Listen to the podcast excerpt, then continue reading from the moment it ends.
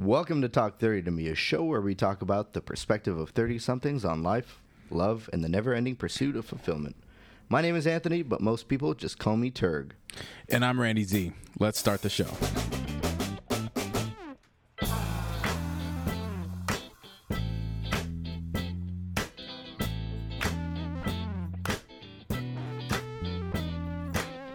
All right, here we are. Another episode, another day.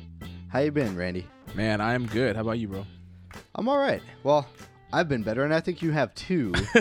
um, But a that's going 30. on. That's Yeah, 30. That is 30. Man, uh, I actually got to see you earlier this week. It's it's very rare now. I feel like we've done we have I haven't seen you in a long time because it's GRE thing.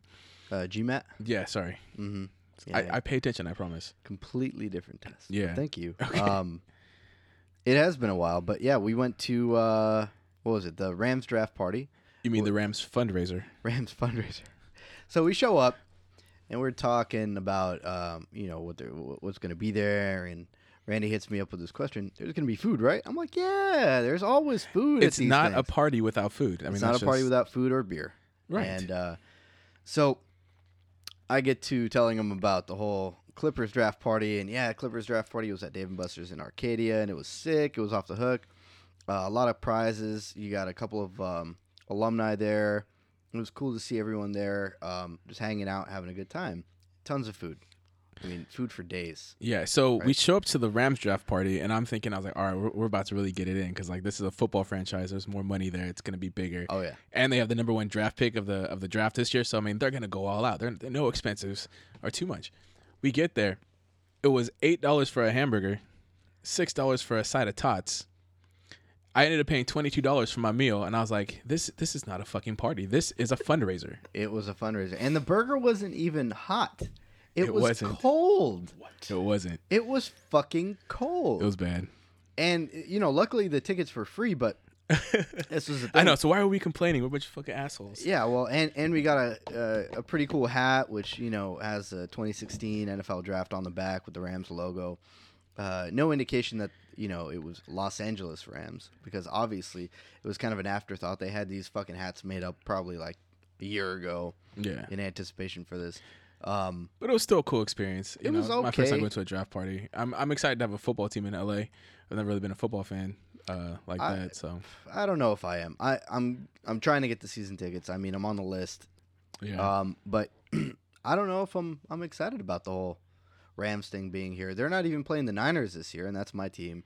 Um, not playing them here. They're playing them up north, so that's kind of a bust. But I got a lot of people hitting me up for tickets already, so that's a good sign. you have Niner tickets.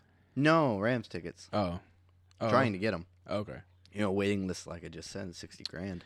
okay, Sixty thousand people all put one hundred dollar deposits down to secure seats. that's crazy. It's a lot of money. That is. You know, just to start off uh, It's a big fundraiser. a new franchise. They're fundraising a lot. It seems. Yeah, I wonder. I wonder like. Is this money really going? Like, I, I don't know. Okay, I don't really get, want to get into where the, the franchise money is it's kind of upsetting that we had to pay for food. yeah, it, it just bothered me. And it really what, did. what was a beer like? Twelve bucks, eight Uh, bucks, no, I think it was nine dollars nine bucks. yeah. for a beer. For a a tw- beer. for a twelve ounce for a twelve ounce beer. It was nine dollars. Budweiser.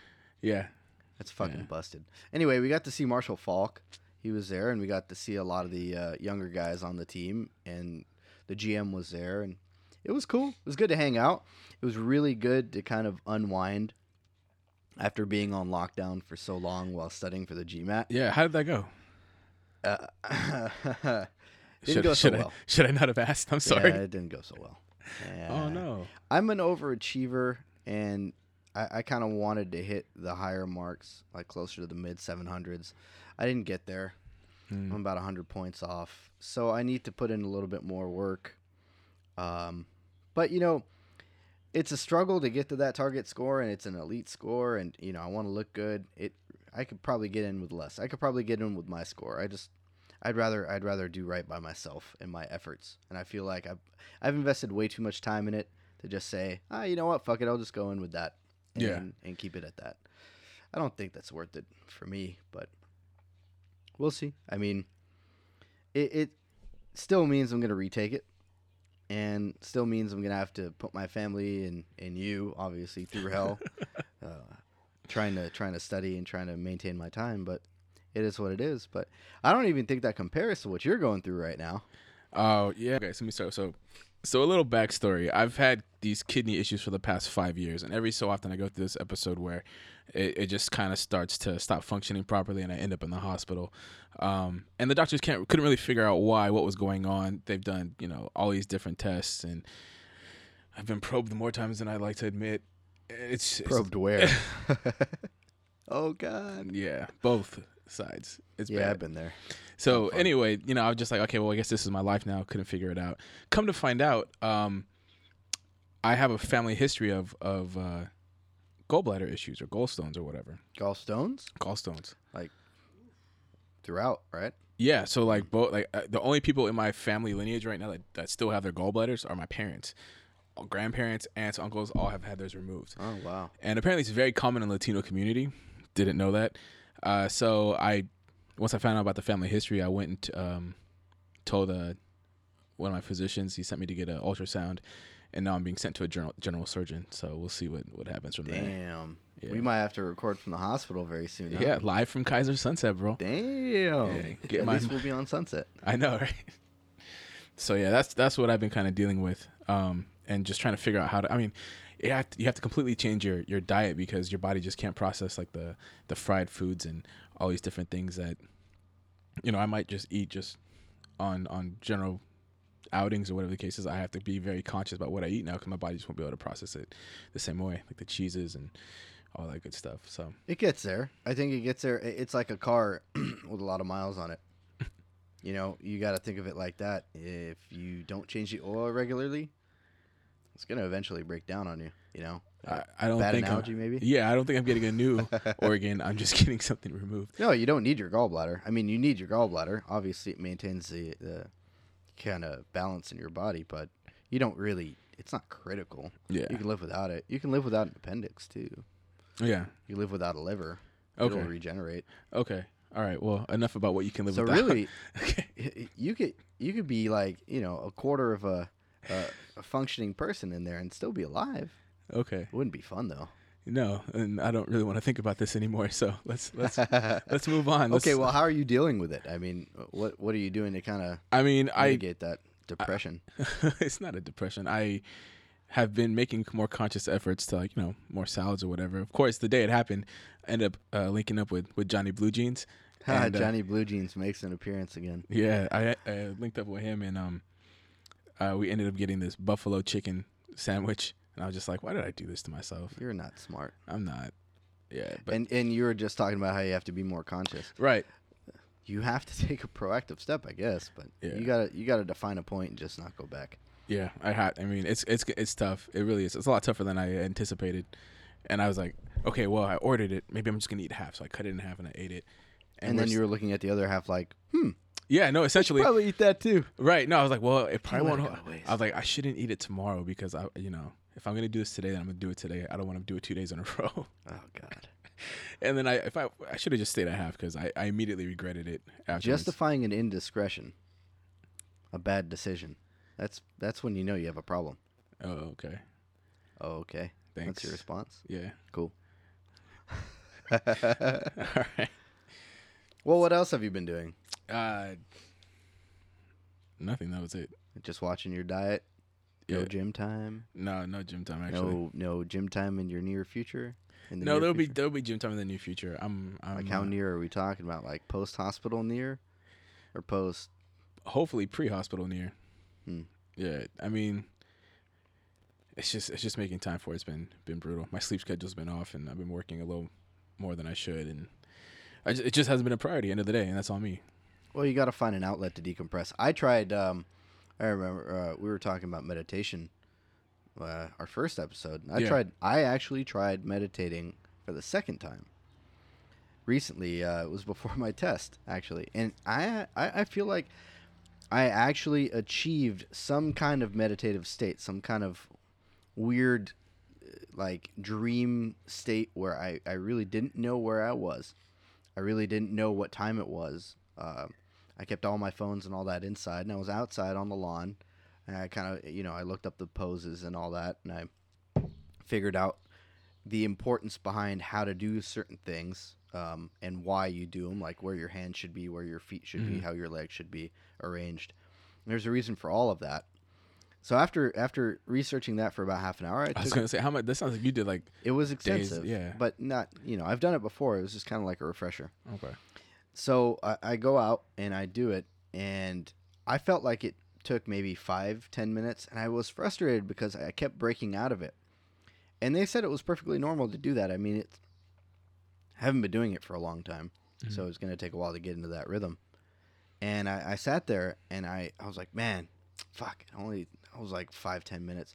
I go inside, I look at my phone, it was close to fifty minutes. I was out there for fifty minutes, almost an hour Just just meditating and I had no clue. wow. You just like got in the zone. Yeah. I was staring at one point and after a while that one point becomes kind of like blurred and Huh. you just start seeing shit. But it wasn't lasting a long time or it felt like it didn't last a long time, but I guess it did. Tell me like where, where like where was your head at when you were doing that? Like where, No idea. really. Couldn't tell you. I This- wasn't thinking about anything and they tell you it's key not to chase thoughts, Mm, to let them come, pass through your mind and just go. mm, Because if you latch onto it, you'll break your focus. interesting. And so I I probably thought about, you know, a hundred different things, but I couldn't tell you what they were because you, you can't have it's like the whole Zen Buddhism thing, you cannot have any attachments. That Mm. goes along with the with the whole focus thing because it breaks your focus. So I thought that was really cool and I thought, you know, going into my test it would really help and it did. I felt really focused going into my test and all that, really confident. And you know, the result is a result, but you know, I- I'm there. Yeah. So I You're did some research as to maybe why I haven't been feeling all there, and you know, could be vitamins. Went to the doctor and they said I had low blood pressure, so could Uh, be it. Is, I mean, I feel like low blood pressure isn't a bad thing though. It could be. It could. Oh. It could lead to a stroke. Really? Mhm. I thought that was more of a high blood pressure hypertension thing. Either way, Really? yeah. This is hypotension. Hypotension. Hypotension is low blood pressure. Interesting. Hypertension is high blood pressure. Yeah. So I, I looked it up, and it could be vitamin B12, B6, B9 depletion, and B12 apparently is the focus, the focus vitamin. Hmm. the one that kind of gets you dialed in. You know, in five hour energy, it has B12 in it, uh, like a thousand times the daily dose. Your body's only take your body can only take so much, and uh, maybe that's why. Maybe uh, I'm not really all there anymore because I just don't have the right vitamin balance. So, are, do you have a little uh, your little pill case? A little daily- pill case? No, not yet. Daily pills that you need to take. I forget to take my my regular stuff all the time. Anyway, That I, I told you right. I do the magnesium pill a day now. yeah, you mentioned it before. I, I never knew what it was I for though. my heartbeat was beating irregularly, Oh, but it was it was after that week I spent in Grenada where I like didn't sleep for like an entire week, hmm and I was like just living on coffee and just you know working and then going out at night. And it was Right. just just poor, poor, poor uh, self management, I guess, or self care when I was out there. yeah, but you were younger, No, this was in November. slightly. Slightly younger. Yeah. Okay, but um, Every day that goes by, you only get older. Right? yeah, Is that true or no? it's true. You feel your body changing more now every day than before, or maybe you're more cognizant of it. yeah, yeah, yeah. I guess I'm more cognizant of it. No, you're right. I am very because then you know there's there's moments where I just like I was like oh I feel like a, a kidney episode's about to happen. I, f- I can feel it coming on. Mm. I need to be more proactive. I need to go get you know see the doctor, get some medication, whatever the case is. So yeah, I- in that regard, yeah, I, I'm a lot more in tune and, and know when things are about to happen, or when things are happening. Maybe just because you're afraid of it happening again, I think that's that's a big one too. That's a big one too. kind of like like, a monkey on your back. Yeah, yeah. But it doesn't stop me from living my life. But I will be very cautious. Like, hey, I'll talk to my doctor. Like, hey, I'm, I'm gonna be going out of town for you know a month, whatever the case is. I'm worried. You know, I'm due for something to happen. Uh, what should I do? And you know, in case he's like, well, uh, just let me know where you are, and I can send a prescription if you need it when you're on the road. Was like, Wow. Damn. You got to have your bases covered. yeah, Right? yeah. Yeah, definitely. So yeah, man, that's that's kind of everything that I've been up to. Um, let's get into the show, man. Let's bring in our guest today. Sure. Yeah, we do have another guest uh, joining us here, Mr. Curtis King. Hello, hello. Welcome to Talk Thirty to me. Thank you for having me. Yes, thanks for coming on, man. Um, man, Curtis, why don't you tell the people a little about yourself? Uh, Curtis King. I'm an artist and I'm also a producer. I am the living, breathing definition of do it yourself. Um, some people may know me as Baby Sinbad because of the flat top that I've donned for many years.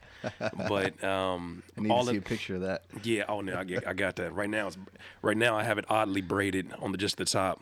So I'm trying new things. I can't. I'm, I'm just like I don't know. Maybe maybe I'll take that from Prince. I just can't stay with one look for too long. But um, yeah, I'm an artist producer. Um, I'm a teacher in terms of just uh, I love to love to give people value. I love to be in a position where uh, I pay everything that I've learned forward. So those are the things that are probably the most important about me. Yeah. And I was I was actually telling Turk, I was like, Curtis King is really like the Charlie Hustle of music. Like this dude I actually first time I think I came across your stuff was when you were doing the paid dues campaign and that, Right. that daily campaign, which was crazy. I just I remember that I was just like, wow, this dude's putting in like a lot of work. Yeah, That's- and I, I wanted it. yeah, it's committed. it was one of those things where you know you, you think about anything that you want bad enough, and uh, it's funny because my gym instructor, um, my trainer, he's told me he said, uh, never forget what you're here for. Never forget your end goal. He said, I'm gonna keep telling you that and putting it in front of your face because it's those moments where you, you feel yourself getting weak, is where you start asking the question, what am I here for? Why am I doing this? And when you're reminded, if it's something that's passionate enough, I don't care if it's even something that's um, superficial. Like if you want to do this, people people laugh all the time. I was talking to somebody last night. People laugh all the time at Floyd Mayweather, and you know they, they hate him and they hate because he's so you know uh, uh, you know he's so about just his jewels and his money and showing off his cars. But I'm like, that's literally what t- what it took to drive him to be one of the greatest fighters Yeah. of our time. And if that's what it took, I mean, who are you to judge? That that drove him to get to the gym every day. That Yeah. drove him to want to learn how to dodge punches. And I, I I feel like it's more than just that. But sometimes you need. I I learned that from uh, Tai Lopez. You need superficial goals sometimes, Right. Because those are the things that at the heart of it. You have, I mean, we, we have, we all have our goals that are like, I want to do this for my family. I want to take care of my family, and that never goes anywhere. But what happens when a family member pisses you off in the midst of you going for it, and you're like, what am I, who am I doing this for then? Right. Yeah. you know so you have to have things that you know it's a balance so um i mean that's very important just to be realistic about what it is that you really want Yeah, you know it's funny. It, the one thing that you said, your trainer said, he said that you know, what are you here for, or Right. what, what? How did how did he phrase he it? Said he said he said uh, i'm going to keep reminding you he said first of all tell me what are you here for what you, what is your goal in terms of being at the gym and i told him i said i wanted to you know lose weight and at the same time i wanted to just feel better i wanted more energy throughout the day and he said okay i'm going to keep reminding you that every time that you get to you know you have to do 15 reps and you're on number 12 and you feel like not lifting that bar again because things are getting a little bit too difficult i'm going to remind you why you're here. Because he said when you get to that 12th one that's when you start asking the question why am i doing this? Like this is stupid. I want to be at home you know eating cheese puffs and watching uh, Wayans Brothers, which I very much enjoy. Um, but you know, you reminded because you know, obviously, there's times where you don't feel good about how things are, you know, and um, that's something I was very aware of, especially deeper into my ni- my 90s, my 30s. Um, I'm not that old yet. I'm not a vampire, but yeah, deeper into my, you know, as I start to approach, as I started to approach my 30s, I started wondering, you know, what type of damage that I did on the tw- in my 20s on my body, you know, e- not even just as health wise, but even like my actual um, vocals, you know, because I wanted to, I wanted to be able to be more melodic within my music. So I went to a voice teacher and I wanted to see if I damaged my vocal cords being a, a loud rapper throughout the 20s. And she was like, "No, they're, they're not. They're not damaged. You know, they've been used, but they're not damaged. you Got some know? mileage on them. they got some mileage on them, you know, especially being in, in underground hip hop scene where most of the sound systems are terrible and you have to yell to be heard on these terrible microphones. Um, but no, keep keeping keeping very close to you what the actual goals are. I think um, that really defines the the why. Why are you doing whatever you're doing, and it maintains you through it.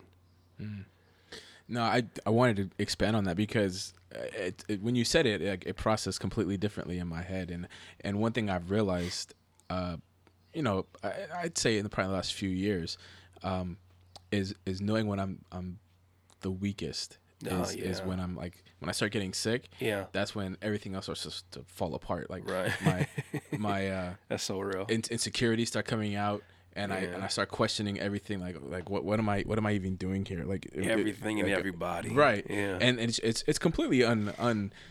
There's no reason why I should be thinking those things, but it's just it just gets the best of me, and when I'm you know physically sick and I'm not at my best, mentally I just start falling apart, yeah. and uh, that's what just That's a very real thing. It's a very real thing, and I don't think that it. I, I think that you know, um, the older you get, I don't think that gets easier necessarily. Because I mean, there's there's obs- obviously new obstacles as you get every year. As you were saying earlier, every year you you know you you get er, you get older, and then you find new things that you got to pay attention to. Right. You're, you're- Yeah. Even me, I have to pay attention to my B12 intake because you know I, my nerves and, and things like that. You have to pay more attention, so it doesn't get any easier. But at the same time, you know, you you you do strength. Even though that doesn't get easier, you do strengthen up the most important muscle, which is your mind, and that really controls everything else within the rest of your body. You know how you interpret pain. That's the only way that, you know, you can have somebody who has cancer and they they give them less than a year to live, but you know, and they've they like I it'll be a, a woman who they got to cut her hair off. You know, they they've removed you know her breast and all these things happen, and she goes about her life, puts her wig on, and goes about her life like, no, I'm gonna live my life to the fullest, and she lives a full three or four more years after. yeah. You know, has a your mind has a has a physical effect on the rest of your body, and, and I, I believe it releases. You know, things throughout your body, chemicals throughout your body that help you maintain. So, Absolutely. I'm a firm believer in, in that the mind definitely controls a lot of what you are. right, And your your physical attributes, your your personality reflects how you feel inside. So really, um, s- someone was talking to me the other day. I think it was one of my employees at work, and he was telling me, "I know when my son is ailing because I could see it in his eyes." Mm. And and we emote through our through our bodies. Uh, All our personality is basically portrayed through our how we feel, right, whether we're sick or whether we're not. So you were saying, Randy, that you can feel something coming on. You can kind of feel it, and you want to protect yourself. Tha- That's one way to do it. What do you do to prevent it from happening? Right?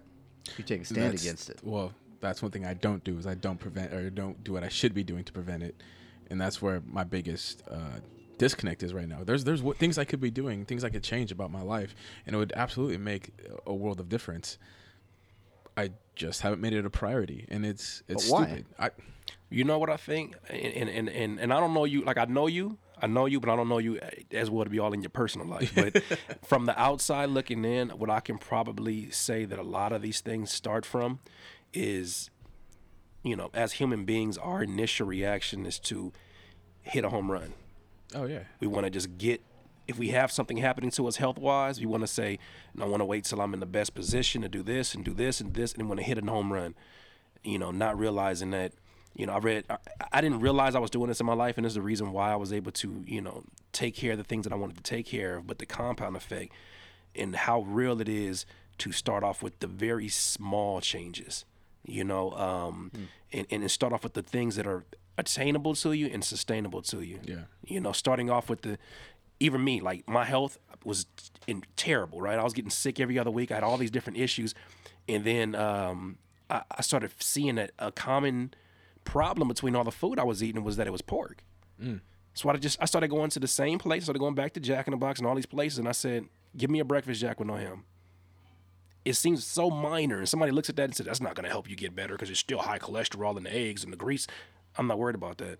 I'm doing whatever I can do so that this becomes a permanent life decision. yeah, You know, even like now, um, water. You know, I know how, how important it is to drink water. Well, I yeah. never, I never liked the taste of like Arrowhead. I grew up on Arrowhead water. no, I I, And I hate I Arrowhead. hate Arrowhead I with a passion. Everyone right? hates Arrowhead, So- apparently. Right, Yeah. and that's why they're doing all those st- ads on my Instagram right now because they think that I'm sabotaging them. But that's another situation.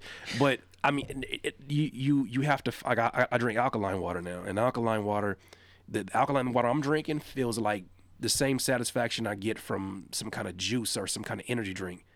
And I'm drinking and I feel more and like I feel like this is what water is made for, right?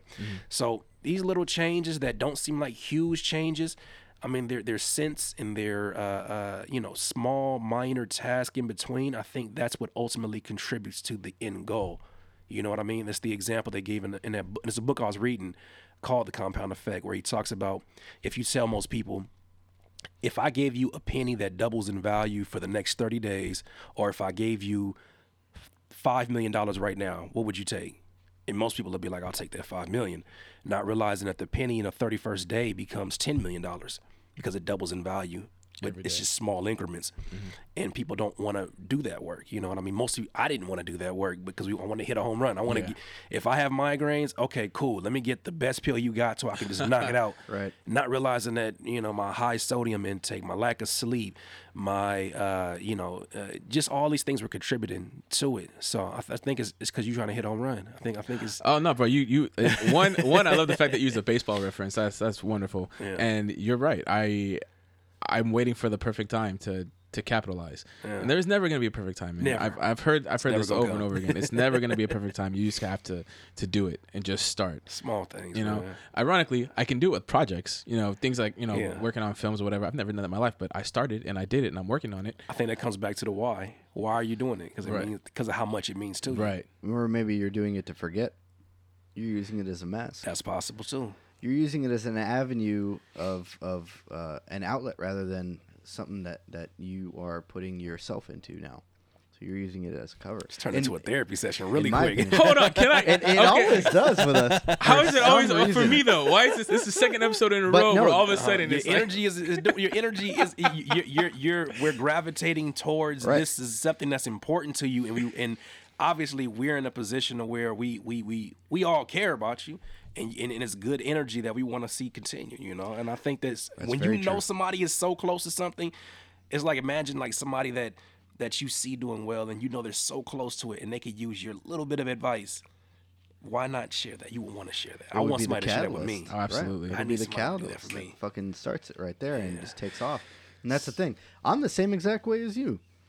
I'm always waiting, waiting, waiting, waiting. I need to get myself prepared for that Yep. change in my life. I need to get myself ready for it. Well, what the fuck am I waiting for? Yeah. Just do it. yeah, Just do it. Just go and do it. This is why I started this whole grad school thing, putting myself through hell. Albeit I did it all wrong. I've been waiting for health changes too. But you got the thing about it is you sometimes you have to do. I, I don't I don't see anything wrong with doing it wrong, and what I mean by that is that, you know, one of my favorite books is "Failing Forward" by John Maxwell, and he says that literally, you know, or, or not. He he says it in a different way, but Seth Godin said it a whole other way, where he was like, "If I fail more than you, I succeed more than you." Right. You mm. can't debate that. In life, mm. experience is failure. Experience It is failure. is all failure. Absolutely. And that's the thing. You look at someone with a lot of experience.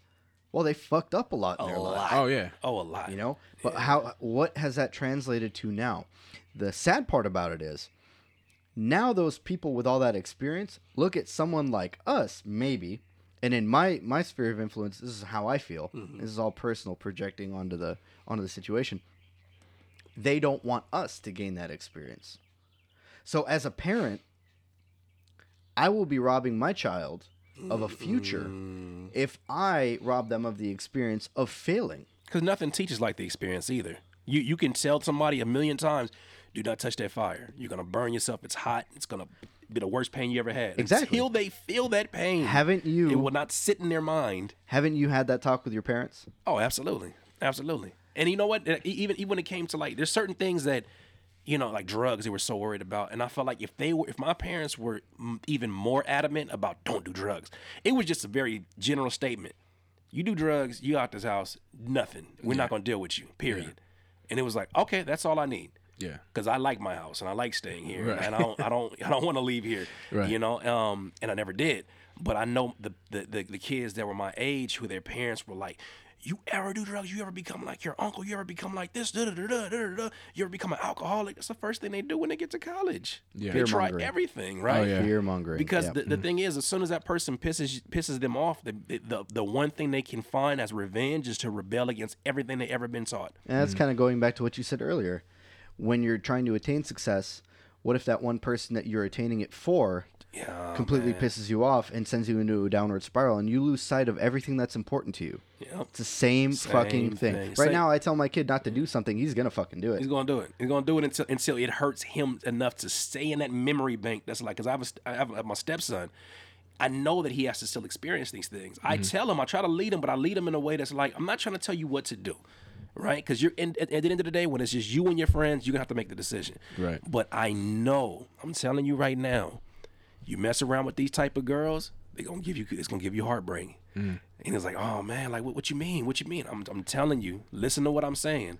Yeah. Okay, okay, cool. And he gonna find the one that's just that's just his uh his Apollonia, and, and, and- and he just gonna fall in love and have his heart broken. But you need to, I, I, as much as I want to protect him from it, he needs a he needs a broken heart. He needs to know what that feels like. I would pray that I give him the, the the guidance and the direction so that he doesn't go off the deep end when he has a heartbreak. Right. Oh yeah. At Yeah, least to let that's him know that he has part. support. You Right. know what Yeah, I mean? 'Cause right. that's one thing that I didn't have was, you know, even with my pops, like I, you know, he was in my life and definitely, you know, gave me some tutelage, but he's very strict. He's very, very strict, and um, I never felt like I had that support when things like that happen. Like if something happened where a girl broke my heart. Remember the first time a girl, you know, uh, I, like I had my little girlfriend in, in middle school, in, in elementary.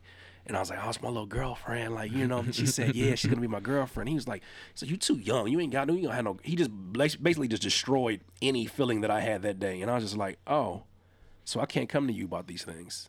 Okay, well, now I'm going to have to confide in my mom or confide in my, you know, my, my friends that are just my same age trying to learn. So as long as he has that confidence and knowing, I think you just got to be stung by it, man. You got to fail. People are so afraid of failing. And they want to bat a thousand. And it's like, Yeah. you're not gonna bat a thousand. It's just Yeah. not going to happen. Don't- Statistics never add up that way, right? I mean, and if you do, you won't feel good about what you have. You're gonna feel like, okay, this is gonna break apart at any time. well, not only that, but you're going to take advantage of the situation to a point where you're going to end up failing, and you're going to fall. Uh, What's the saying? The fall from the fall from the highest. The high, I get what you're trying to say. the It's, higher it's- the fall, the harder the fall, something like that. well, the higher the fall, the harder to get up. The Essentially. harder to get up what, too. what do you think that desire is for for people who who, like you said, they maybe they've been protected their whole life? What do you think the desire is um, for them to fail or to fall? Or There to, is no desire. It's a fear. It's It's, a a, fear. fear. of failing. Right, it's right. fear of failing because they don't they don't want to handle the repercussion. Right. Because I, I really feel like sometimes with, with, with folks who, it's almost like the kid who's been, you know, spoon fed his whole life and he's never had to experience anything. And then the first thing he wants to do is go to the hood. All right. He's like, I want to know what this is about. You're gonna get shot. Right, but he's excited about it. I've seen people. I've seen people get excited about like when I lived in Carson, um, which was like a city over from Compton. It wasn't as bad as as Compton, but it was. It, it got. It had its times. Yeah. And so people would come visit from out of state and be like, "Yo, could you take me to Compton?" Like, why? why would I take? Why would I on purpose take you to Compton? I just want to be around. I want to see everything that I saw in the movies. Like, It's not like it's that. not like that. and you- when you get there, you're gonna see, oh God, there are some things that are like the movies, but it's all the worst parts. Like this is actually in existence. I don't, Yeah. I don't. When you breathe it, when you're in it, you don't want to be. And I think a lot of people, they they're so used to being protected, they want to know what the the, the the the pain feels like. They want to be cut. Yeah. Yeah. The They naia- that's the thing. Naivety is the most powerful tool. It's the most powerful weapon. Absolutely. Being naive about a situation, being I wouldn't even go as far as to say ignorant, just being naive, underestimating Uh huh. the potential of a situation to to you know unleash its power or whatever. You know, you look at someone wrong in the hood, you're gonna get fucked up. Yep. Something's gonna happen. Yeah. Growing up, I was kind of the same way. I was kind of naive. I was naive, not kind of naive. I was very naive, and me and my friends would love going downtown, hanging out, going to the bad areas, and just fucking around because we thought it was cool. We thought, uh, you know, it was the right thing to do. It felt right. Right. It felt right. One, right. yeah, it felt right. It, one one thing goes wrong, that whole experience turns to shit. Yeah. Yep. Yep. And that's what, uh, that's the thing. You know, we're we're all talking about glorifying success and and trying to take it to that next level. We have to be mindful of how to get there. And now we're at that point in our lives where we are. We don't take advantage of situations anymore. We let them guide us.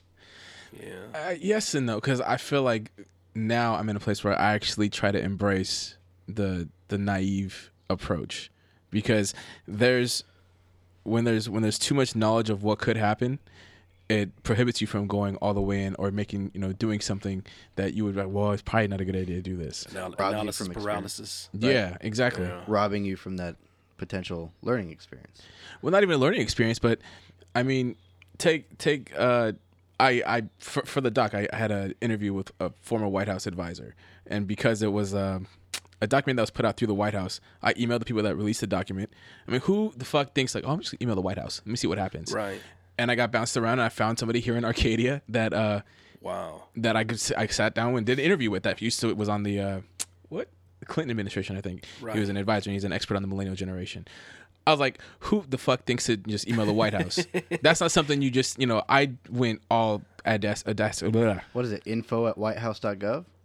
Uh, no, actually, Hey, just sending an email, guys. right, right. No, I actually it was actually through the economic advisors department. Okay. I, So- you know. I agree with both of you because I understand both approaches. That you you do need to have, you definitely use your experience as a compass, but don't let it be your shades. Yeah, Like, Sure. like definitely use the naivete, like to, to go into places. Like even me, like when I'm when I'm meeting artists that other people are nervous to meet. Sometimes there's, there's hip hop legends in a room, mm-hmm. and I don't even. I've and the thing is, like I've heard them by name, but I don't recognize them by face. And I'm in the room with them, and they're like, "Oh my god, that's so and so right next to you," and I'm like, "Oh yeah, okay, I'm gonna introduce myself. What are you doing? You can't do it." I'm just gonna say hello, like, "Hey, what's up?" You know, "Hey, how you doing?" I'm gonna talk to him like, okay, I'll give you an example. First time I met Ant from Atmosphere, right?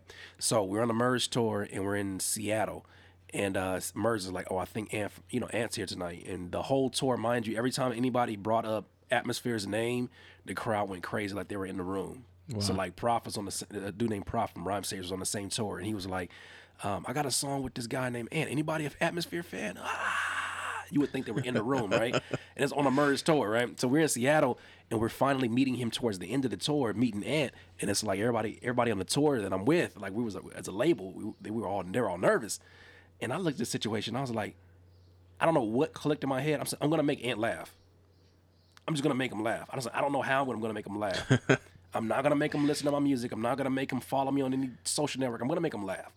And so he's asking us, you know, hey, I, I saw how's he's real cool. He's like, how's the tour going on? And I'm like, everybody's like, oh, you know, just grinding, giving him like the cliche answers. Yeah, and I said, he said, he said, how's the tour going for you? I said, man, you know what I missed the most? He's like, what's that? I said, a clean pair of draws. And he just starts busting up laughing. And it's like, I mean, they looked at me like, "What are you doing? This is Ant from like, you, what are you? You act like an idiot." And I was like, "This is how I feel." And he was like, "I can feel that, young man. I definitely feel that." And the whole time I'm making him laugh, making him laugh. Two weeks later, I go to Paid Dues, and I hear a yell, "Yo, Curtis!" I turn around and I'm like, "Ah, "Is that Ant calling me by name?" nah, that's not how it happens. But you you need that naive. You need to be naive in that situation. I need to be mm-hmm. naive to the point where it's like, no, I'm I'm not going to do what is the hip hop equivalent of professionalism right now. Right now, I need to make an impact on this human being. I mm-hmm. need him to understand that I'm comfortable being in the same room.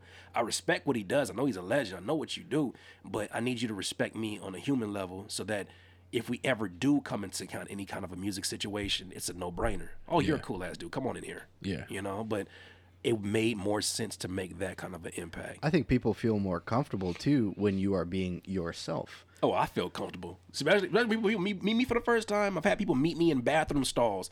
And, and Oh, hold on. Hey, wait, wait, wait, wait, wait, wait, wait, wait, wait. check it out. Rewind. No, I'm not What's going I'm, on? I'm gonna go right into it. Look, I'm, get, I'm okay. I'm in a bathroom at the Vibe, mind you. You know how small that bathroom is, right? So Yeah. I'm, I go in the stall because somebody's using the, uh, the, the the urinal or whatever. I'm not paying no attention. Men don't make eye contact in the bathroom. That's just something that we don't do That's an un- unwritten rule. unwritten rule, right? So I'm, you know, take care of my business. I'm getting ready to wash my hands. I, I allow the man to go, you know, uh, I'm washing my hands. He's still at the urinal, and he he's holding, you know, stuff. He looks at me. He's like, "Oh no way!" And I'm like, "What's up, bro?" Like I'm still not making eye contact. And he's like, "Oh man, Curtis, man, it's crazy, man. Like I was listening to your music today, and he's holding his his penis the whole time he's doing this." And I'm like, in my mind, that's all I can think of. Like I gotta leave. I have to leave. This is awkward. And like and and and, and I'm like, I appreciate it. Like try not to be rude. I appreciate it, bro. You know, but um, you know, I'm, I'm I gotta go host the show. Did he try to like, dap you as you walk out? Did he try to get you there? I think he knew better than that. That might have been a fight in that little stall. You don't do that. No, but he I was just like, that is so awkward. I have never like I don't care who walks in that bathroom. Not until that thing goes back into my pants will we have a conversation and we're out this room. Right. But yeah, people just, you know, it, it's there's I think there's there's extremes to, to both approaches to the to the naive approach and to the having too much experience because you know analysis paralysis is a real thing where Is you it- have so much information you don't do anything at all. Yeah. Yeah, isn't that where you are right now? That's where you are right now. It's a mix of Oh, your yeah, past and your present. yeah. Have it's to- trying to find the balance, right? Trying to find the balance and then realizing that the balance doesn't exist. but it makes it, it makes you who you are. It makes you who you are. That It- defines you Your as a attainment of the balance is literally what you live for. Right. Because when you find a balance, you're gonna be paranoid about both sides. I don't think I don't think the goal is to find a balance. I think the goal is to find out which part of the balance you need to use next. Mm. In this situation, do I need to have this seesaw lean more towards towards being naive, or does this need to lean towards my experience?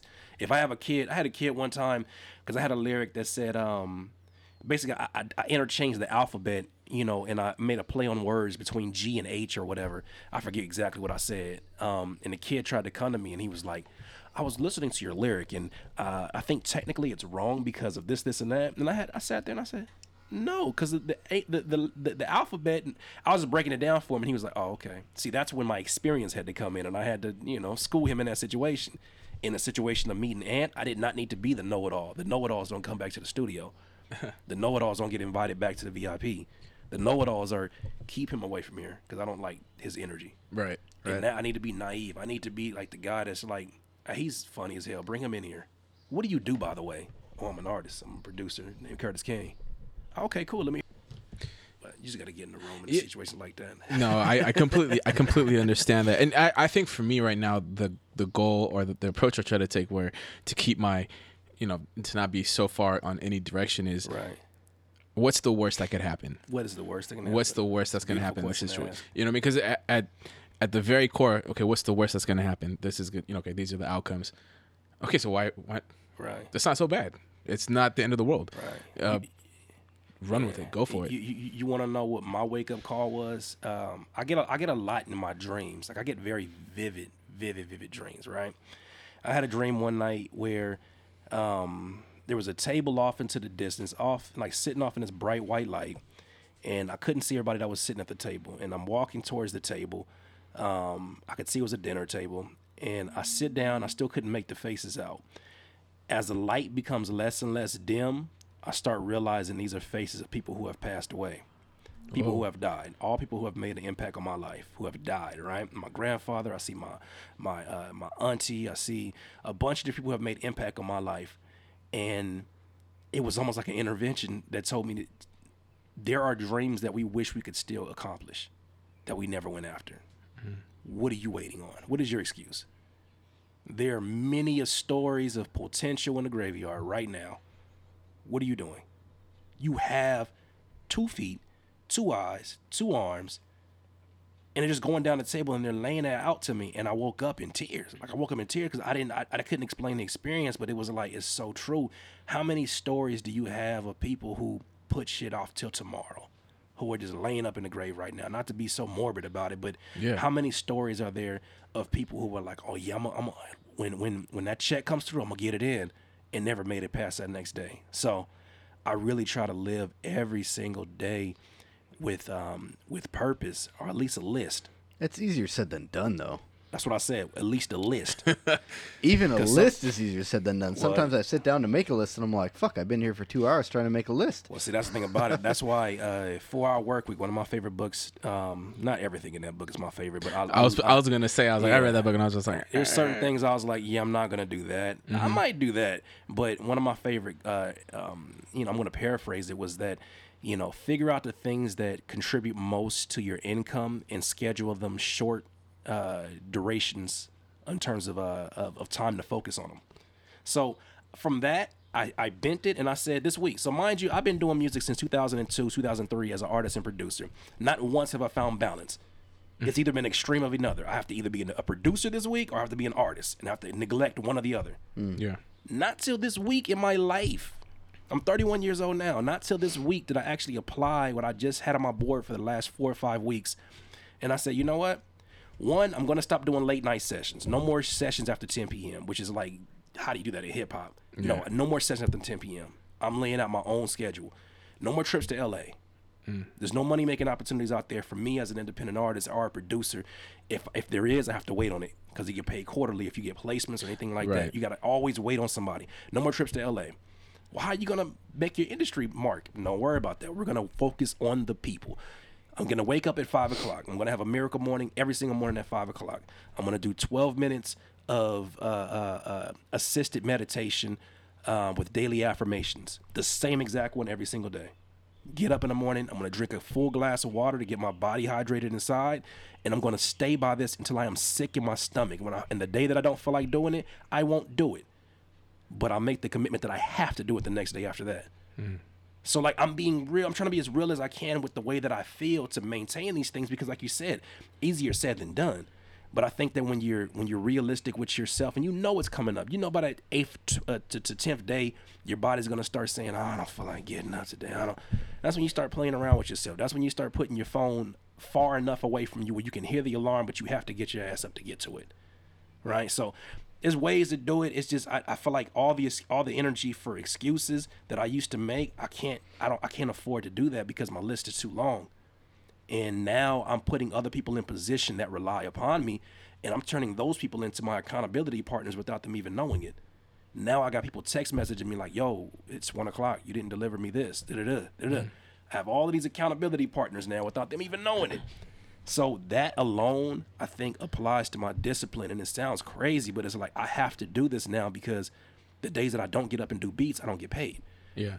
And now there's a family, you know, my my, my stepson, my my fiance, my even my mom staying with me, with my sister. Like, there's people who are counting on me, and I don't feel pressure because it's like, oh, all I have to do is just abide by these rules and do the thing that I love the most, which is music.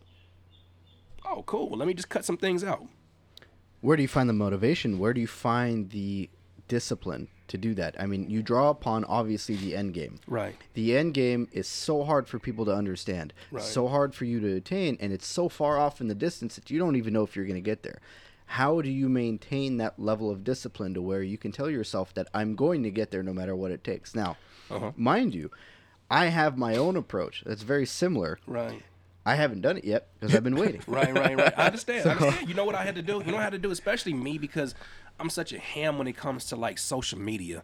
And I can be on Facebook and I can look at one video of Kanye going off and I end up watching, you know, two hours later cats playing with yarn balls. Oh, bro. You know, with, It's a black. It's a black hole, really. you know, with, with, with, with, with pizza eyes. And it's like, well, how did this even happen? What is this in life right now? How did I do this? Why am I here? So I had to do things that in I had to I had to disrupt my own patterns. I know my patterns. I know myself.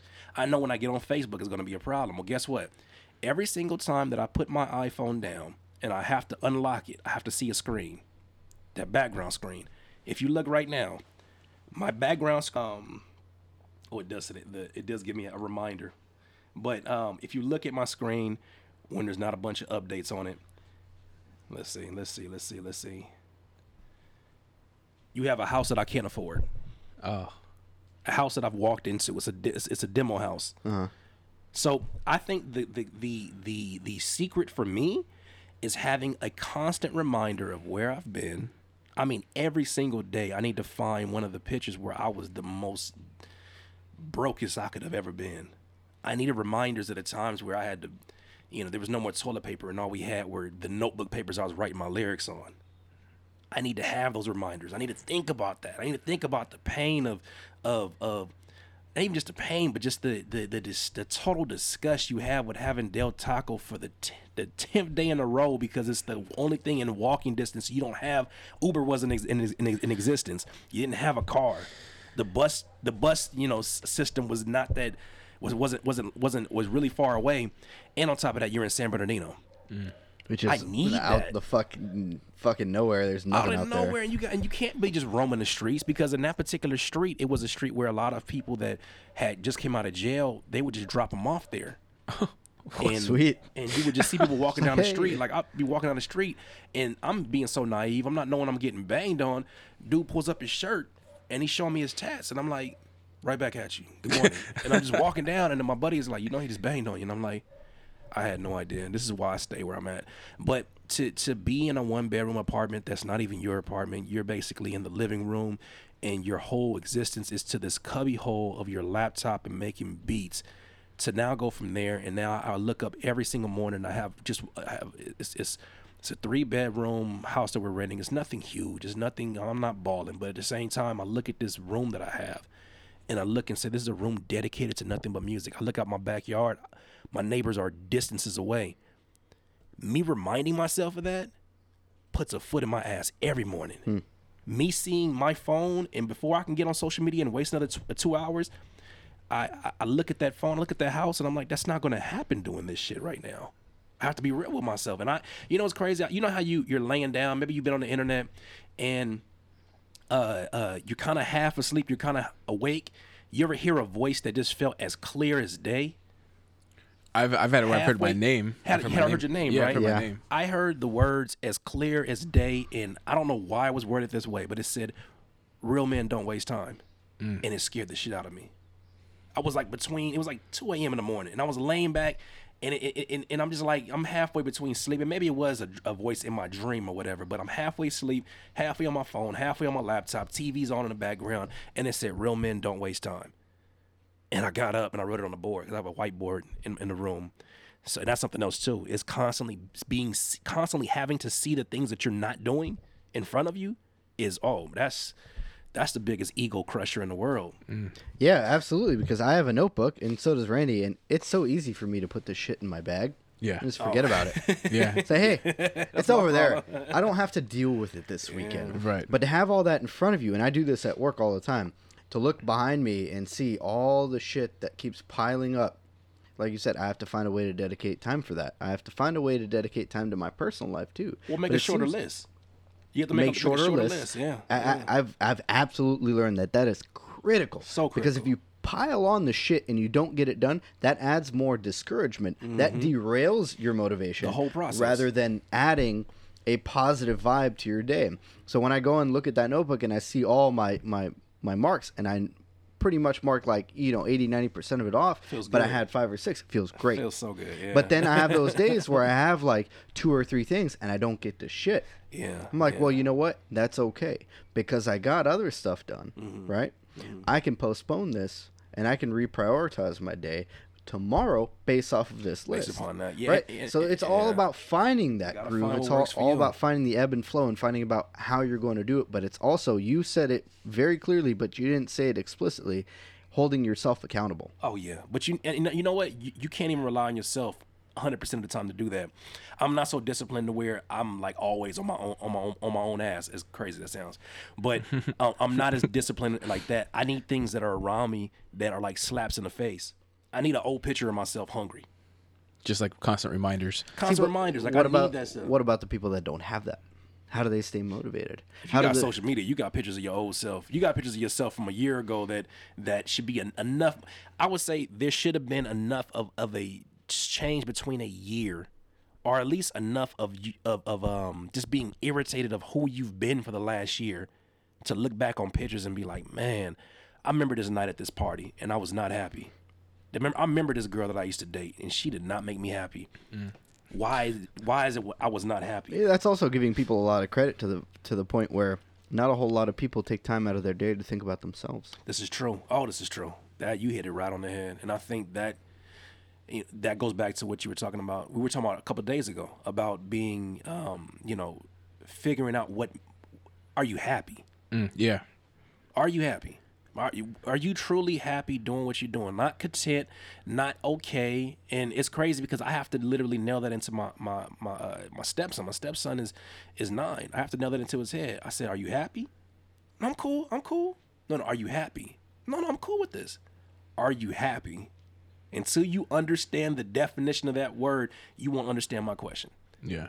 Are you happy? And i think that that's a question that as a kid if you can't answer it as a kid of course as an adult you're just going to be okay with a lot of things in your life. You're going to be okay with the job you get Yeah. okay with the car you drive okay with the wife you have okay with the, the the the apartment you're staying in okay with all of these things that you're like you know you don't need much to be happy. You really don't. But it's it, it's it, it does require active energy and aggressive aggressive action to get happy like you have to actively be going against it. It can't be something that's just like you like you said. Oh, when I retire, and that's why like I, I I can't live that life to where I'm working my butt off so that I can, you know, for this magical life where I'm just doing nothing in my in my my older years. I don't want that. I don't want to Yeah. shrivel up. I want to I want to pass I want to pass on in my 80s, 90s being as active of like like a Jim Rohn, you know what I mean? I want to be as active as somebody that, you know, I mean, I, I don't agree with his politics, but as a, as an Arnold Schwarzenegger, you know what I mean? Like he's Yeah. he's still lifting weights, still smiling, and still trying to make people people smile, no matter what his physical real situation is, I want to be able to live that to the fullest and not wait to my to my 80s to live my the life of my dreams.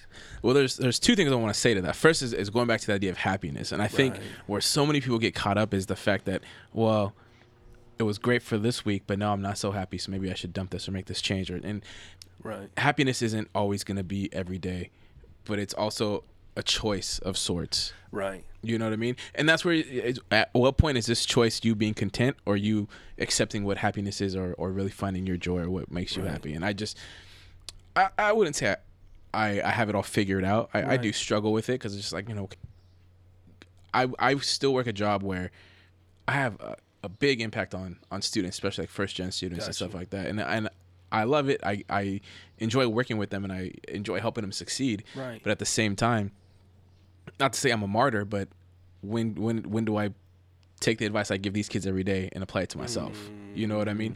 Mm. and Yeah, that's a big one. You gotta start thinking about whether or not they're taking you seriously if you live a hypocritical life. You can't let that bleed out. Yeah, because their subconscious is picking up on that energy. I think people pick up on that energy. I think that's the reason why you get certain rappers in my genre that they they everything sounds good. The production sounds great. The the even how they're rapping sounds just like everybody else, but they just don't they don't um, resonate with people. They don't have that energy. They don't have that energy. I think people pick up on it. I think people feel like like I I hear what you're saying and what you're saying is gold, but do you believe it? Right. I think is is a more important thing. I absolutely believe it, and this is why because I also feel like in where we are now as a society or as a people in our generation.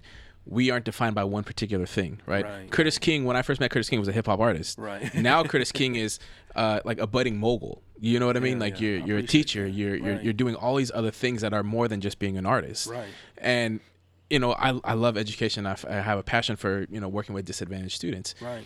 And I let them know straight up and down the things I do outside of work that also you know bring my passion. And I you know it's you know with these kids they're they're pre med students and so they feel like they have to be the whole life com- committed to Straight medicine and science. and I was like, what about the human experience is just that? Yeah. and you know what I mean. And that's where you know, just to, I don't want you to feel like I'm just over here like you know living and lying to my teeth to these kids because I'm not. No, no, I, I- don't, I don't believe that, but I, I think that I think you're human like everybody else. I Oh, think I have my times where I'm sitting in front of because every week I do this this YouTube video, the the artist marketing and the producer motivation videos, and it's like I'm giving producers motivation. Sometimes I'm not motivated. Sometimes I have to deliver you, but you know what? You know what's crazy is that I read in um, Failing Forward and I apply it to my life, and what helps me when I'm in that that that mindset is, you know, they gave a uh, John Maxwell gave a story that somebody gave to him, and he said, um, somebody was asking this person for advice. They were saying, "What do I do when I'm at my most depressed and I'm sad? I just had a breakup. I'm in the house moping."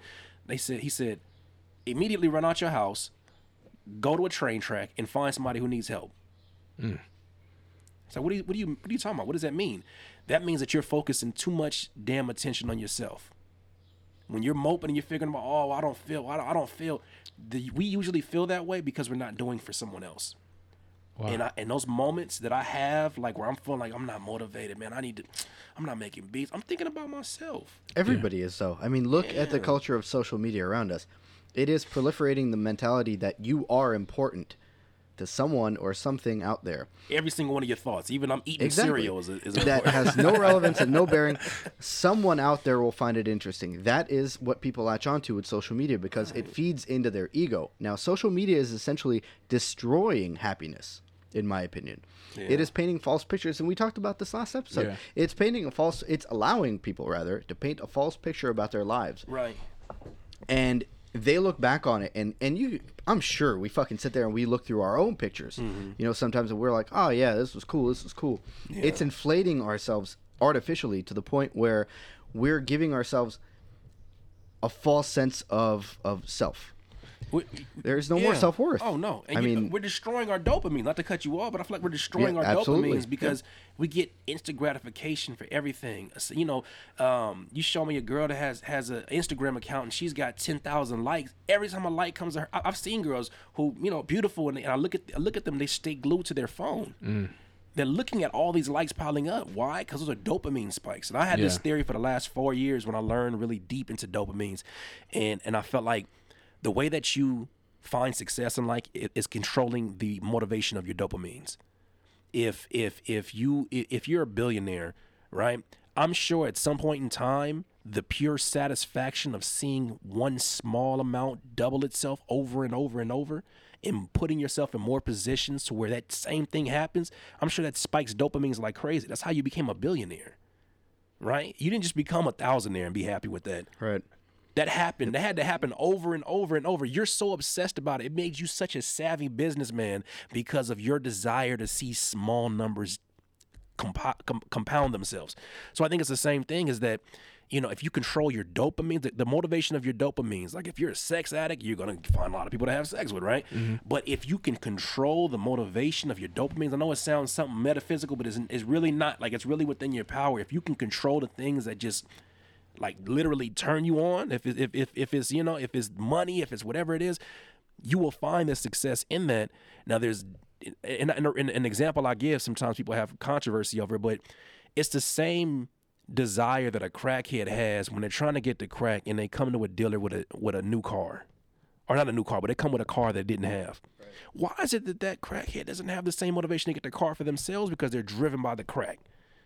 The crack controls them so much I'll go find you a car. I'll go find you a gun. I'll go find you a, um, you know, a, uh, a TV. How do you have access to all this?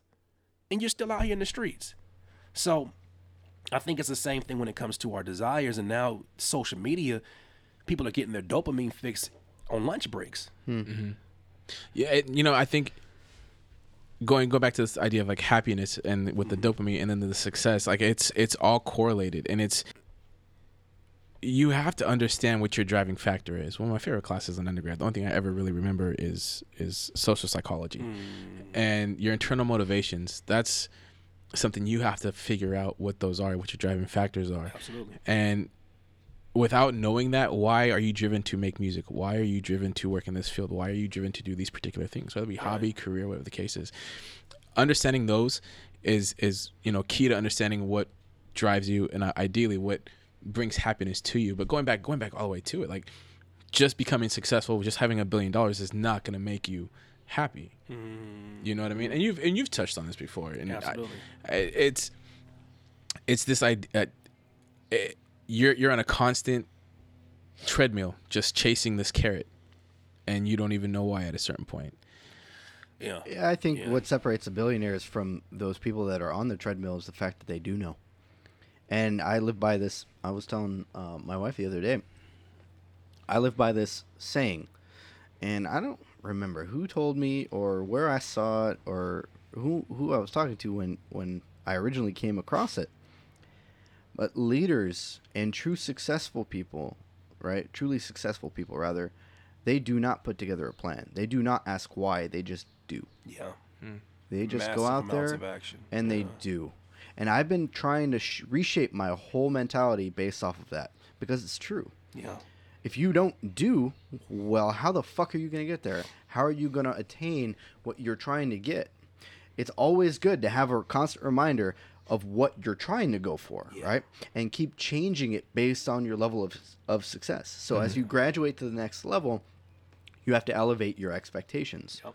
and they're only going to get more um, they're only going to get more demanding. Those expectations are only going to get more demanding. You're going to be driving yourself to do better but you have to keep reminding yourself that one you are grounded and two you will achieve success. It's not a matter of when it's a matter of how long will it take. And that's all based on your personal motivation, on your drive and your commitment to yourself and commitment to those around you that you're trying to lift up by way of your success. And everyone's trying to do that. Yeah. I'm trying to do it, you're trying to do it. He's definitely trying to do it.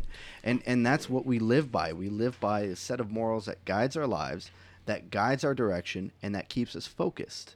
But drawing on that focus and harnessing all that energy is the hardest most painstaking thing you could possibly try to do because it is not easy because if it was easy we'd all be fucking successful Well, you, you know you know what it is too, and and you, I think you hit it right on the head. Is that we are so wrapped up in what our actual our actual goal is, and what we want to get accomplished, and the things that we want. And I'm no different. The last I say before this year, I was so concerned about you know delivering on all the promises I made to my mom in in getting her the house of her dreams and making sure my sister can have a business. I was worried about just them and myself, you know, and we don't look at that as selfish because we're like, well, we're involving other people. It's not just Yeah. me. It is selfish because what it causes you to do are things that only they would understand. You're not really being a service of the people.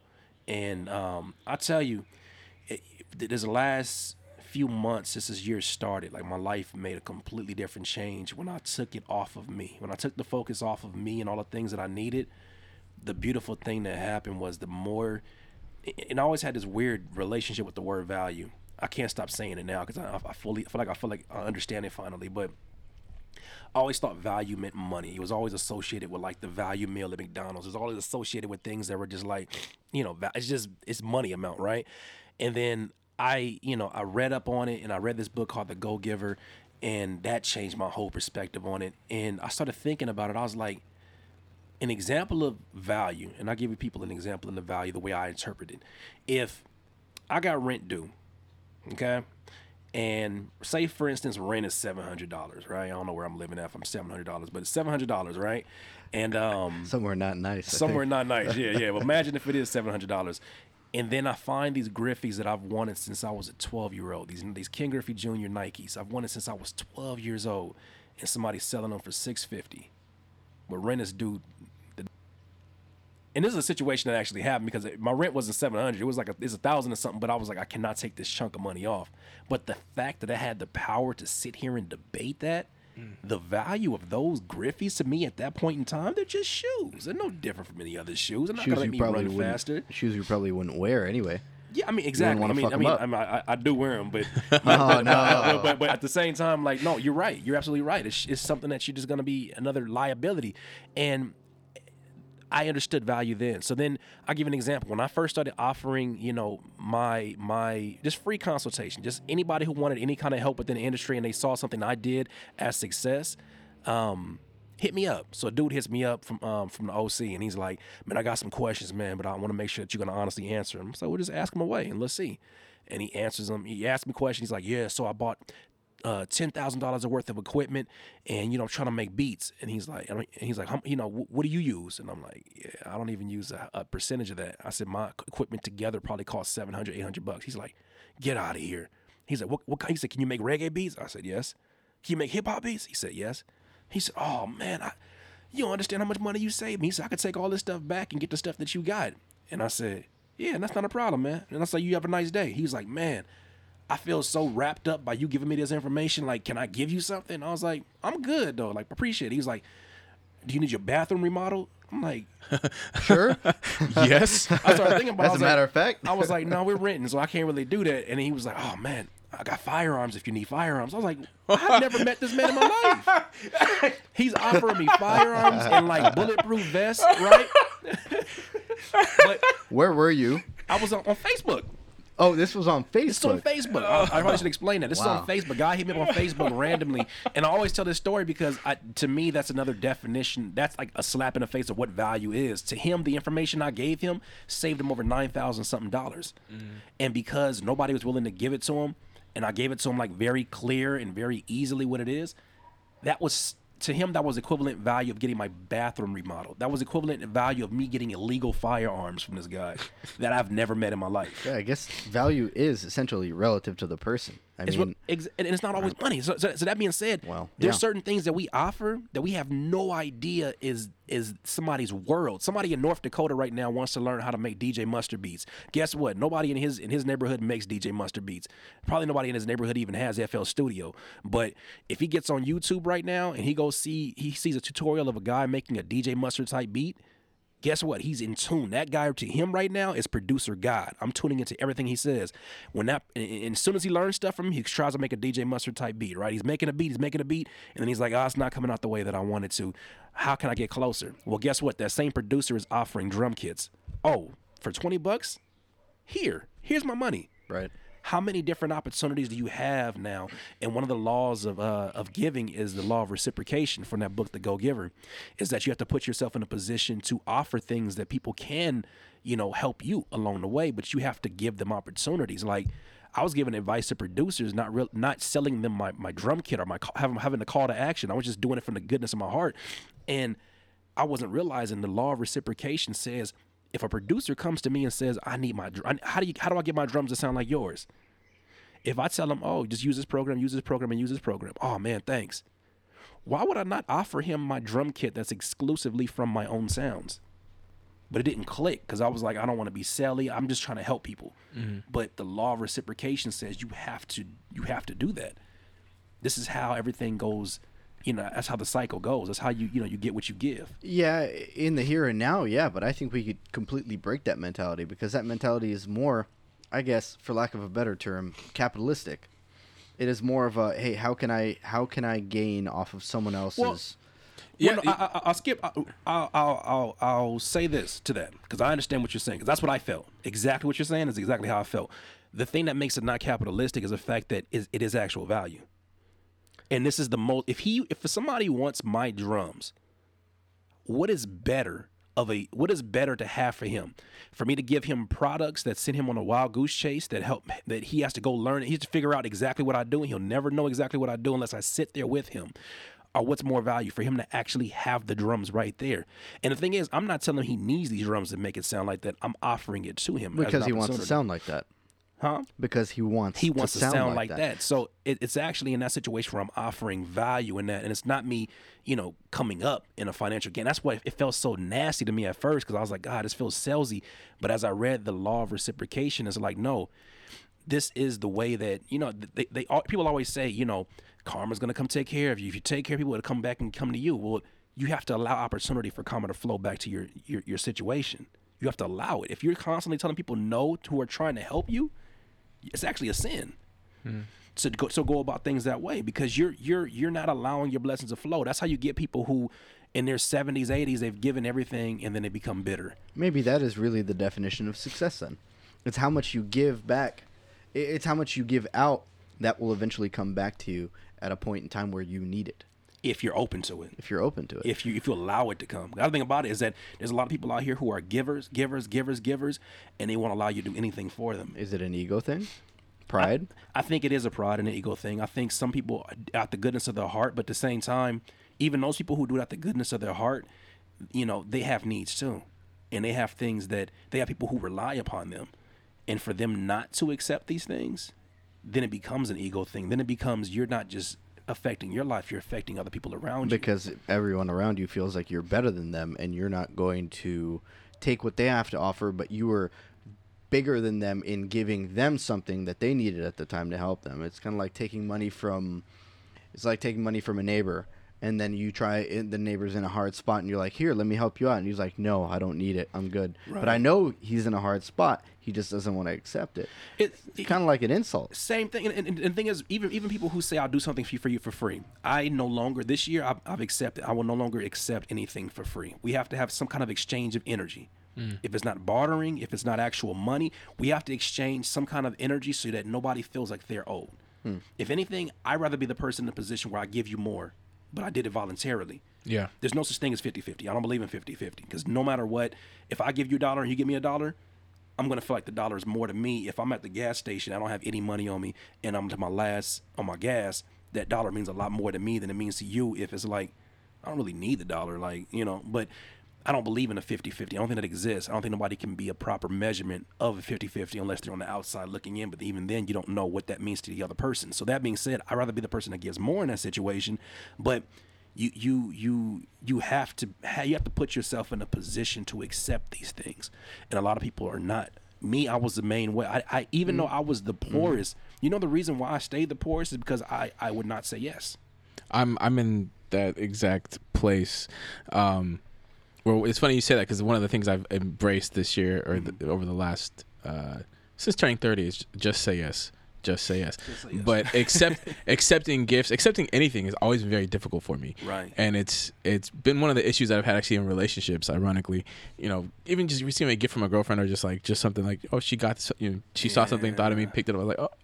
Th- th- th- Thank you, thank you. we're very similar in that Yeah, and I'm just like, like I just feel, I feel, but I have no problem. Like I see something, I buy it, and I was like, oh, I, I saw this, and I thought you, you know, thought you could use it. yeah You know what I mean? That's Yeah. that's that's nothing for me. But Mhm. to get it back, I'm just like, All right. Now I owe you. Now I gotta go get. Yeah. yeah, I was like, okay, th- thank you. But that's the thing.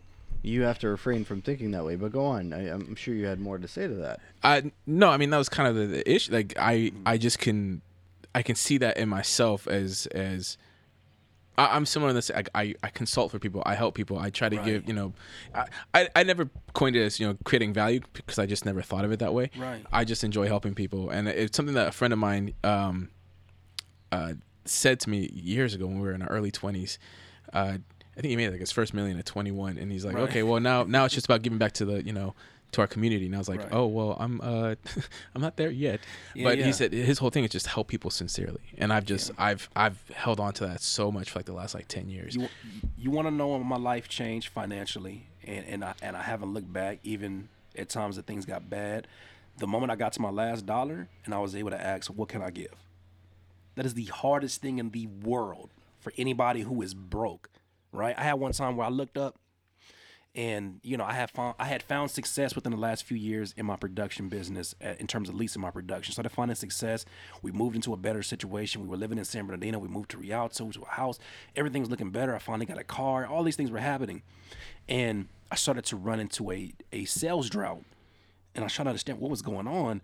And I remember looking at looking at my PayPal, and it was like negative three hundred Ooh. and I was like, I haven't seen this since like I couldn't like I was just I, since I was dead dead broke, and I'm looking around the house and I was like, I'm too smart to be this broke. I said, what is wrong with me? And in that moment, I I, I, I thought to myself, I said, so who can I give to? That's got to be the answer. What is the hardest thing for me to do right now? Give. Mm-hmm. What do most people are not going to do in that situation? Give. And I wouldn't. Yeah. So You know what I I, mean? I would So, feel but- selfish about it. But, yeah. But at the same time, you know what's crazy? The moment that I said that, that day that I had that, um, and I had that epiphany, and I said, okay, what can I give? I don't know if I jumped on Twitter. I did something where I gave somebody some kind of value, and I actively knew I was giving them value because they asked me a question. Might have been an email. Not even five minutes later, I get a transaction for a hundred bucks. Then I get an email about an exclusive exclusive purchase. That's when I look up in the sky and it's like I don't I don't care who you believe in or what what force. But I looked and I said, I hear you, God. I understand. I, it's, it's clear as day to me now. I don't have to even debate this. This is not coincidence. I don't have to hear anybody any skeptics. skeptics. I know what this is because that was the hardest thing for me to do at my lowest state was to take myself out of the equation and think about what can I help with. And the moment that I actually put it into action, I saw immediately that change. And from here on out, I don't care what my bank account says. Like I'm giving. Hmm. I'm giving, I'm giving, I'm giving. You know what happens? The more you give, the more people you come to people's minds. Hey, you work on an album? Man, hit up Curtis. He may not have all the beats that you need, but like he's he's a cool dude. He does great business. There's times where I'm in situations I'm like, how do I get in this room with this producer that's he has Grammys? I don't have Grammys. This guy has he has Grammys. This guy over here has you know uh, placements with the elites. How did I get in this room? And then uh, the, the only thing that I can think about is one, I'm not difficult to deal with, and two, I have no problem giving value and being on time about things. All the things that the 97% of people who are not doing what you guys are doing right now are not willing to do. It's that 97 percentile that will never attain their dreams. They will never, you know, be able to say they own a house. Will never do anything with their life because they're always making excuses about why the world is against them and why they can't do certain things. Yeah, it's a constant paranoia. It's a constant fear of not being able to not being able to have what it takes to make it and stifling yourself. And you're really I, I mean, I'll give you this. You have a much greater sense of self. You you've had time to think about this.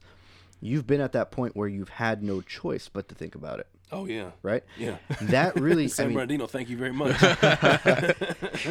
it seems like that kind of drove you. That acted as your motivation. Okay. Yeah, yeah. Now all that's behind you, and you found an answer how to sustain it.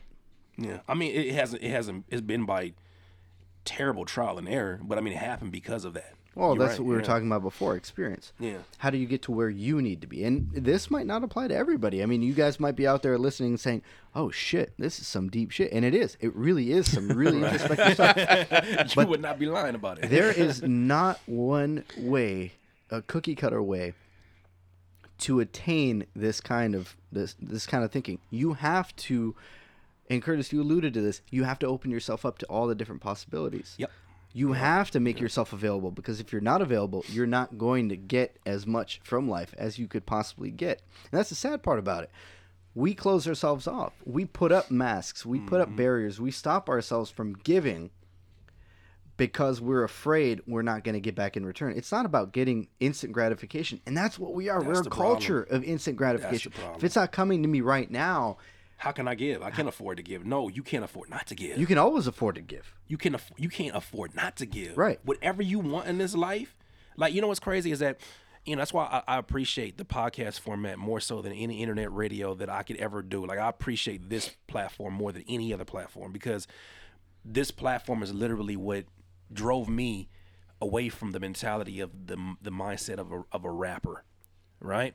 So uh, a buddy of mine, Art Bars, put me on to this podcast. Uh, uh, you know, John Lee Dumas, Entrepreneur on Fire, and I started listening to it every single morning when I got up in the morning, and every single morning he has the same format. He talks to entrepreneurs and he asks them, "What was your lowest point?" Every time he asks that question, I have to think about my lowest point.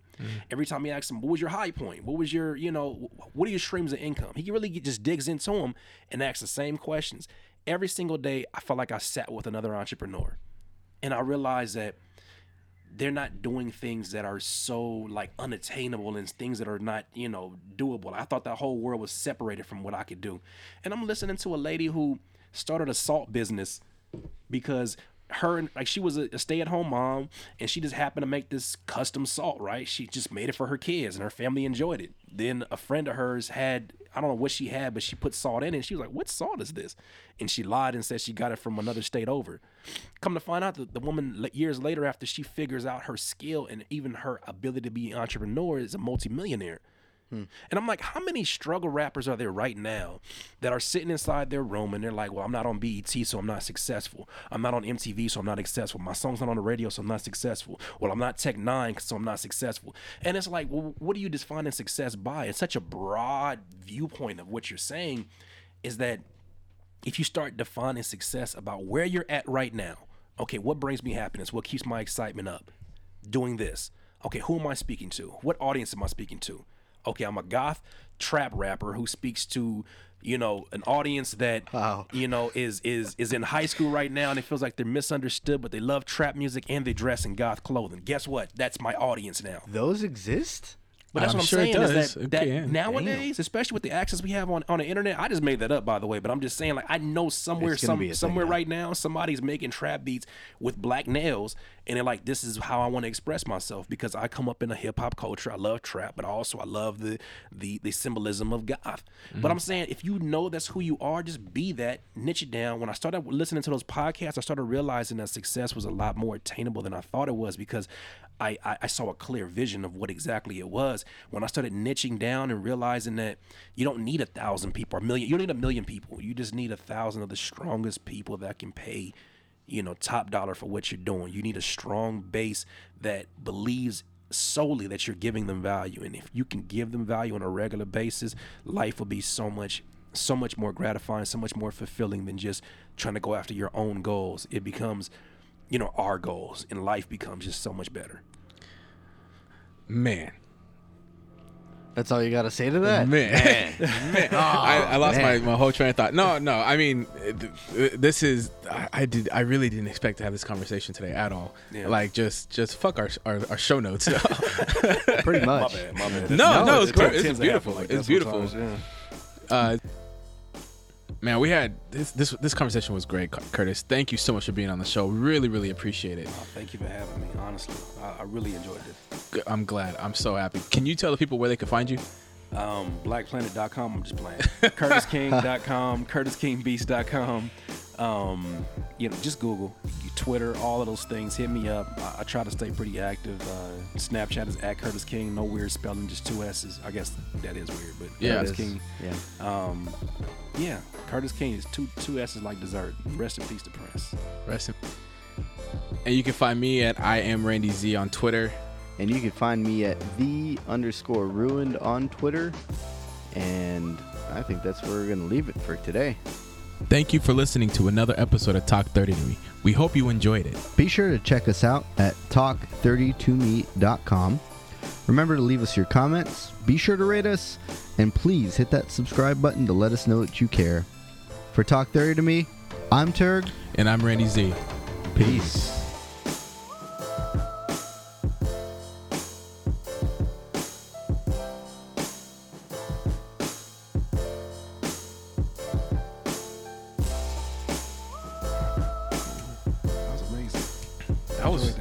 Yeah, I told you it was gonna be a good show, even though we didn't talk about anything on our fucking Talk about list. Prince, yeah. We, didn't, we didn't talk about Prince. We can. Uh, I Talk think, about Apollonia though. yeah, we talked a little bit. I saw. Yeah, I heard the reference. I like you gave us all the little things to like we could, you know, pe- uh, take off of that with that, but we just it just didn't happen. Yeah, all good. Yeah, and you know, and I earlier said I was like, I want to come back to two points, and I only made one because the other one was gonna be the retirement thing. Right, right, right. I guess I have to do it another another day, man. Yeah, that means I'm back. I'm Hey, that's hey. invited back. You know, Oh, oh, absolutely, absolutely.